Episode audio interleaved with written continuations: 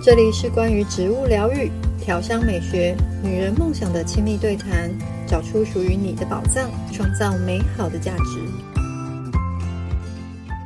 大家好，我们今天要来聊聊一个很基本又简单的，作为一个专业芳疗师会开始做的第一个步骤。那虽然这个步骤好像很基础或简单，但其实当你学到很多芳疗知识，然后买了昂贵稀有的精油之后，如果你这个步骤做错了，后面就会浪费了你这些精神跟所有的资源。那这个步骤呢，也就是调油一开始的时候，我们要怎么样让我们的手跟我们使用的瓶器，它们都是很在很确定的状况下，达到一个洁净的标准，也就是你调出来的油里面以后不会发霉，然后。保存的也很好，而且在调油的过程中，也会确保细菌跟病毒不会进入这个瓶器。所以，对于专业的芳疗师或对于你对精油有兴趣的人，这都是一件很重要的事情。因为当你拿到精油，你第一件事情要开始用的时候，你可能就是会把它放进去你自己买的瓶子里。那这个步骤 就会是一个很关键、很重要的一个点。所以今天我们也很。谢谢，很高兴请到方怡老师来跟我们谈怎么样尽可能的接近实验室标准 的来 做到这件事情。当然，我们不可能在家里弄成一个实验室，但是我们还是要尽可能去做到。那这也是一个专业方疗师应该要有的素养跟态度。我们欢迎方怡老师。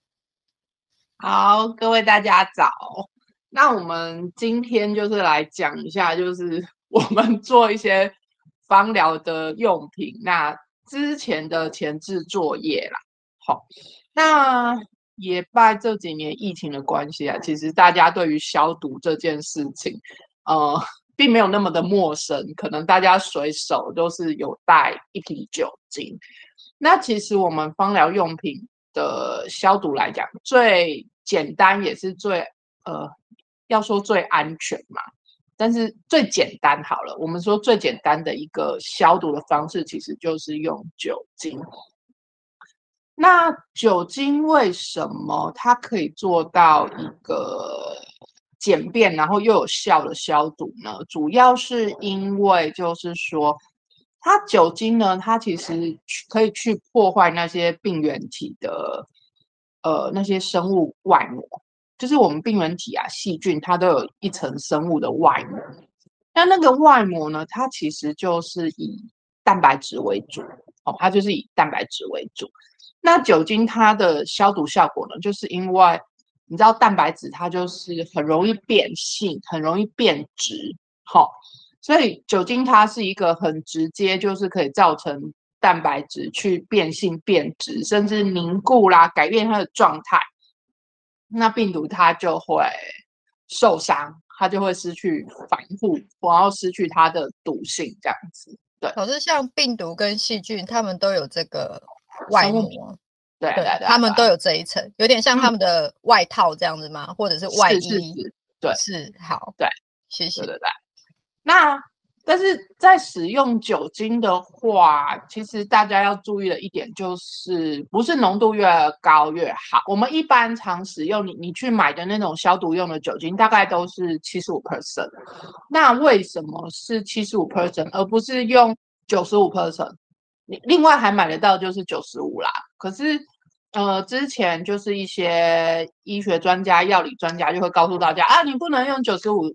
percent 的酒精去消毒，你要把它稀释，好、哦，为什么？然后稀释成接近七十五的比例，主要是因为九十五 percent 的酒精呢，因为它浓度很高，那它直接就是把那个病毒或细菌的外膜破坏掉了之后，但是它破坏完之后，它的穿透性没有那么的好，所以等于是细菌或病毒它只是外膜失去作用，但是它里面还是活着。就是它，它这个它还有它的生命力这样子，它还有机会绝地大反攻。对对对对对对，它只要找到，哦、对它还有可能存活这样子。嗯，但是七十五 percent 的酒精不是这样，七十五 percent 的酒精，它可以做蛋白质的凝固啦、变性这些，但是七十五 percent 的酒精，它可以渗透到细菌或病毒的里面去破坏它里内部的那些呃什么 DNA、RNA 那些构造，所以就会造成细菌跟病毒就是死掉这样子。所以呢，所以为什么我们消毒一定要用七十五 percent 的酒精？好，而不是用九十五，就是七十五。那当然，酒精有很多种啦，但是我们一般还是用就是消毒用的酒精，或者是所谓药用酒精就好了。那不需要去买到什么很高级的的其他的酒精啦。吼，对，那因为我们重点是消毒啊，我们不是要做其他的一些产品，所以我们一般就是药局啦。药妆店可以买到的那些消毒用的酒精就可以了。那另外要注意的一件事情就是说，酒精的消毒它其实也不是百分之百，好了，也不是百分之百，它是针对，因为我刚刚说酒精其实就是破坏细菌或病毒的那层膜嘛，对不对？所以呢，有膜的病毒或者是细菌这种就是有膜的构造，它才有效，它才能去消毒它。所以，例如说有一些，嗯，有些细菌病毒它没有膜，对，有些细菌病毒它是没有膜，但是它占占占比上来说，大部分都还都是有膜的。对对对，了解。所以，例如说我们常就是用摸得到的这一种这种细菌或病毒，例如说我们最近新冠肺炎的部分，或者是像有一些流感病毒，好，或者是大部分的细菌。都可以用酒精消毒，但是少部分的细菌，例如说肠病毒、诺罗病毒、轮状病毒这种，或者是像有一些肝炎病毒，或者是像嗯，就是人类乳头病毒这种，呃，比较比较。呃，肠胃道或者是其他方面，就是内脏为主的这些病毒来讲，它就呃酒精对他们来讲就没有效，嘿，因为这是因为病毒构造的关系，对。但是，所以你大家也知道，就是说大部分的病毒，或者是呃，应该是说大部分呼吸道的病毒，或者是我们手就是到处乱碰接触的这种。呃，细菌基本上酒精都是有用的。然后就是酒精它本身来讲，就是当然我们随手都会备一瓶喷瓶，或者是你家里可能就会有储储藏嘛。那原则上我还是会建议用玻璃瓶啦，玻璃瓶还是比较安全，而且是深色的玻璃瓶。好，不过因为现在市售很多，他们就会去选择一些，嗯，就是。就是可能工厂出来，它因为玻璃瓶不好运送，所以他们还是会用一些呃，就是塑胶的产品。那基本上塑胶产品，对对对对对对，这些的，对对对，就是这些还算安全吧，嘿，都还算安全。好，然后就是其实酒精也是不要囤货啦，对，因为有时候我记得之前疫情很夸张啊，就是。四公升的那种大桶的，大家都在抢，然后因为酒精放很久也不好，对不对？对，放放很久，它其实也是也是会影响到它的效果啦。所以基本上我我通常还是建议那种五百 ml 的那种，大概你你你看你的你家里的用量啦。但是其实五百 ml 你你用个一个一两个月，基本上也是差不多，对啊。然后就是注意，就是存放的地方啦。原则上就是不要照光，然后放在阴暗的地方，然后温度不要太高。好，你不要放在什么厨房啊，或者是那种有火火的地方，那基本上就不是很安全。不是说有酒精就会烧起来，不是，因为其实七十五 percent 的酒精烧不太起来。哦。太低，浓度太低了。对，它浓度太低，因为七十五 percent 的酒精代表是它是七十五 percent 的酒精，但是另外二十五 percent 其实是水，所以它它其实烧不太起来，但是还是危险。好，但是还是危险，所以我们酒精其实跟精油的存放条件是很类似的。对对对对对，可以跟精油放在一起。对，它可以跟精油放一起，没有问题。嗯嗯，对对对，好。然后另外一个比较呃，就是比较就是假设你需要分装这些酒精啊，或分装什么，基本上还是要在通风的空间比较好。好、哦，因为其实精油或酒精基本上它都有一定的挥发性，所以其实空间里面它浓度太高的时候，其实对我们身体来讲也不见得是一件好事。然后也比较安全这样子。好、哦。对，其实我们有学芳疗的学生都知道，透过嗅吸，身体会吸收到百分之六十到七十的芳香分子。那当然，酒精这种物质，它会挥发，就你也会吸收。嗯、是啊，是啊。所以其实分装酒精一定要在通风的地方，但是呃，不要在抽油烟机下面哦，很危险哦。哦，好，在抽油烟机下面真的是蛮危险的。哦，以前都会有那种新闻，就是 冬天在煮什么姜母鸭或者什么东西，加全酒，然后就在抽抽油烟机下面就整个烧起来。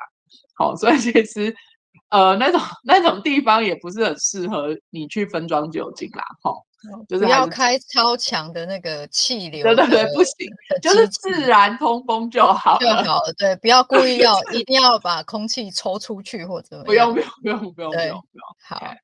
然后另外一个还有大家呃比较在意的问题就是发霉这件事情啦，因为台湾的环境比较潮湿，那发霉这件事情我们一定要讲一下，发霉的发霉的条件一定是有水分，好、哦，一定是有水分，湿度太高，所以呢，你说霉菌可不可以用酒精消毒？不行，哦，霉菌它是没有办法用酒精处理掉的，不行。哦，所以它霉菌你要怎么预防？就是你所有东西一定要干燥，清洁完干燥。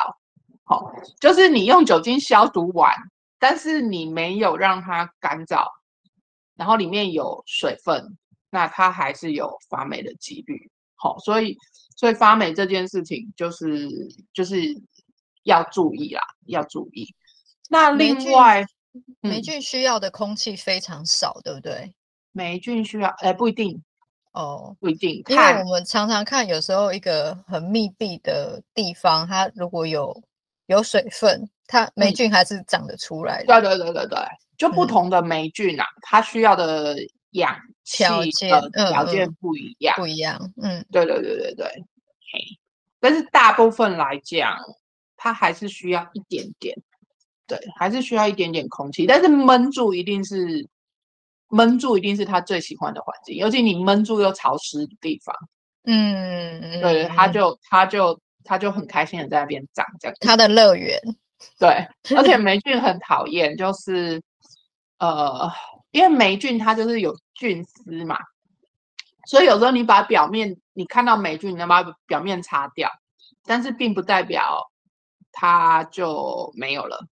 所以像我们有一些皮件或者是什么东西，它发霉，基本上，嗯，你把表面擦掉，有时候没有效，因为它可能菌丝已经长到里面了。所以你把表面擦掉之后，它还是会再长回来。对，所以其实呃，除非就是说你把它的它所需要的空气跟水全部阻隔掉，那它就真的死掉了，那才有办法。对对对对对。那其实以那个芳疗的瓶器来说，那就真的是一开始要把水分完完全全的排除掉。是是是，因为我们后来会开关，也不可能完全阻隔空气。嗯，对。然后呃，因为玻璃基本上霉菌不会长进去啦，所以通常。在芳疗的产品里面的问题是那些纯露啦，那些油的东西里面有混了水分啦，但是纯露它本来就是水嘛，所以它其实嗯还是有有它发霉的条件这样子。好，那另外一个我想要谈的就是紫外线杀菌消毒可不可以？其实也是可以啦，嗯。但是紫外线消毒的问题就是，呃，你水分还是要干燥，你不能就是瓶器洗完了之后，然后没有干燥，然后就进去给它紫外线消毒，这样也不太行了。对，但是我觉得最方便的做法还是酒精啦。还是酒精哦。那接下来就是讲一下我们要怎么开始去做瓶器的消毒哈、呃，其实标准的做法最好是戴上口罩，对。但是这个就对我们讲最标准的做法哈，就是戴上口罩。然后接下来第二个步骤就是洗手。那洗手这件事情呢，我相信经过这三年的训练，大家不陌生，好，不陌生。那其实最好的洗手是湿的洗手，就是去用肥皂，然后嗯，用洗手乳，然后再冲水的状况下洗手，这是最好的。但是也不是说你的手就直接水龙头下面冲过就结束。呃，一般我们还是会希望，就是说你能够洗手一分钟以上，然后最标准的做法就是大家知道的，就是那个洗手的步骤吼，内外夹攻大力丸。同学应该可以自己找到很多那个内外夹攻大力丸的，对不对？影片、影片跟图片，大家可以上网去看一下。没错，啊，其实像。呃，老师是医师嘛？医师跟护理师在很多作业之前都是要严格执行这，对对对，严格执行这个步骤。那我其实同学们如果是专业方疗师的话，这个也是非常必要的。真的真的，尤其你在接触，呃，就是你在接触这些方疗品的前后，还有你接触咨询个案的前后，都一定要，好，都一定要。好，因为这样你才不会把那些呃病毒啊细菌带来带去的，造成感染。好，所以那不是很好。那当然湿洗手，万一真的不行的话，那就是干洗手。哈，那干洗手基本上你可以用酒精消毒，或者是你用市售的干洗手液，呃，都还可以吧。好，都还可以。那但是也是要注意哦，就是说。你喷这些呃干洗手的酒精或者是洗手液的时候，你要让它干燥哦，就是你喷完让它干燥，然后而且要在你手上至少停留十五秒以上，然后你不能就是酒精湿湿的就又去碰东西，不行，就是你清洁完了之后，就是就是呃就是就是。一定要让它干燥，然后你手要想办法让它干燥，对，然后不能再乱碰东西了。对，对手要维持这个干净的状态，再去摸我们的瓶器或者是精油。对对对对对对对。然后接下来要整理的地方叫我们清洁的台面、桌面。那这些比较简单啦，但是呃，我们一般的做法还是用酒精喷，然后擦这样子啦。好，比较不建议用湿抹布，好，因为抹布这种重复使用的，除非你是一次性的那种，呃，纸巾啊或者是什么，那个还比较无所谓。但是如果是抹布这种，就是重复使用的家庭用品，我们就比较不建议啦，哈，还是还是要就是维持它的干净。那你用酒精去喷，然后去擦，这样基本上是 OK 的。所以我，我自己的做法通常就是酒精喷桌面，然后用那种厨房纸巾擦这样子，然后擦完就丢了。对，擦完就丢了。好，然后接下来才是清洁我们的，例如说烧杯啦、调棒啦，或者是我们要装这些芳疗品的那些瓶器，好，那些那些瓶瓶罐罐这些，那。嗯、呃，例如说烧杯啦、调罐啊、调棒啊这种，通常嗯，我的做法也是跟桌面一样，就是酒精喷洒完，然后用干净的纸巾擦过，但是不要重复，就是哎，你同一张不要重复使用，就是用过就丢，好吧？不可以省，不可以省那个纸巾，不可以省，对，只能擦一次就要丢弃，然后再换另外一张，嗯，对。不然细菌病毒会被你带回来带回去，这样子，对对对，在桌面上这样滚来滚去。是，是，那当然，这个用酒精消毒的前提是你上一次使用完之后，你有彻底的清洁完哦。但是假设你 就是它里面其实是使用过的话，呃，我还是会建议用肥皂水清过一次，然后干燥，然后再再用酒精消毒啦。嗯，这种是比较比较彻底的一个清洁的方式，我觉得。好，然后那个玻璃瓶器的，就是我们装芳疗品调油的那些瓶器的部分呢，原则上也是这样，就是如果你真的很在意的话，就是肥皂水。肥皂水清洁，然后要彻底干燥，绝对要彻底干燥。好，就像我们前面提的，你只要有一点水，没进就会进去。那彻底干燥，你可以用各式各样的方法，你用吹风机，你用呃 吹电扇，或者是你进烘碗机，基本上我都没有意见。重点就是里面不能有任何的水。好，里面就是不能有任何的水，然后。呃，然后接下来就是第二步，就是用酒精。那一样，酒精消毒完之后也是要干燥，哦，也是要干燥。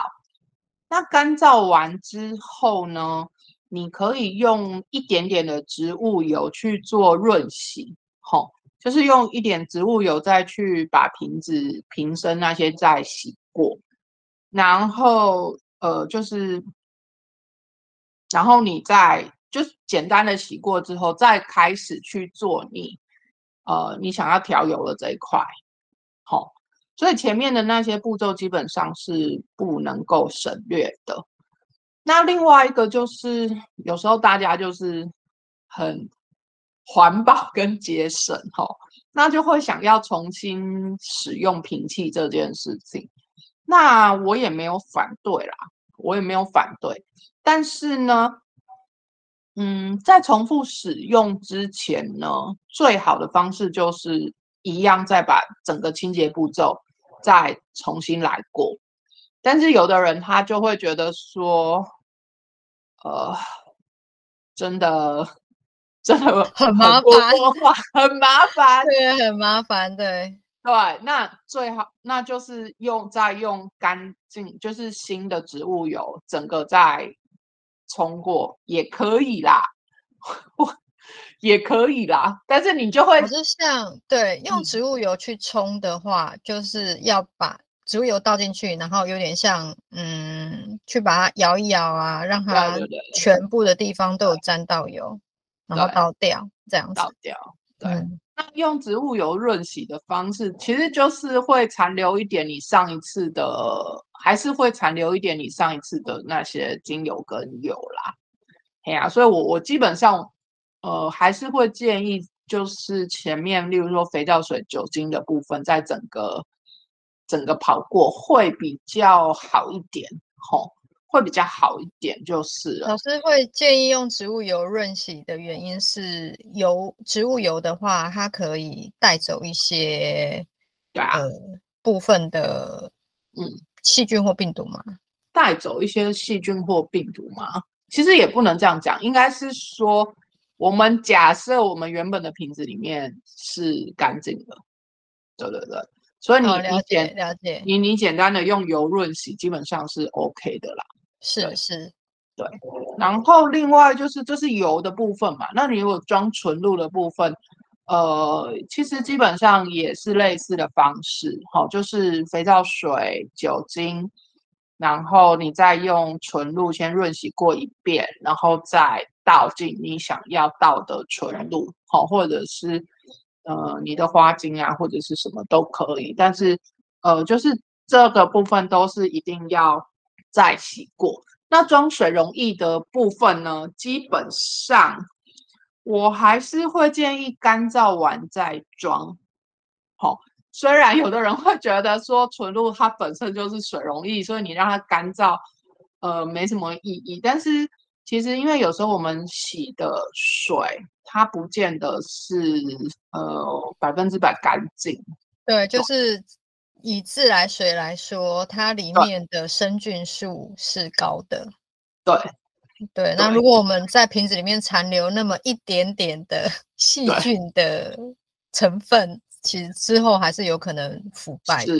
是，所以所以其实就算你是要装纯露这种水溶液的话，我还是会建议至少啦，酒精要跑过，酒精跑过，然后纯露再跑一次，然后你再你再去装你想要装的东西，这样子。那另外就是说，其实瓶器我觉得最大的问题是那个头，无论你用滚珠瓶或者是你用滴管瓶，吼，呃，其实那个头是最难清洁的，吼。那呃，我我通常会建议的做法就是直接换掉了，嘿，直接换掉这样子，尤其是滚珠瓶，吼，因为滚珠瓶我们根本没办法做清洁。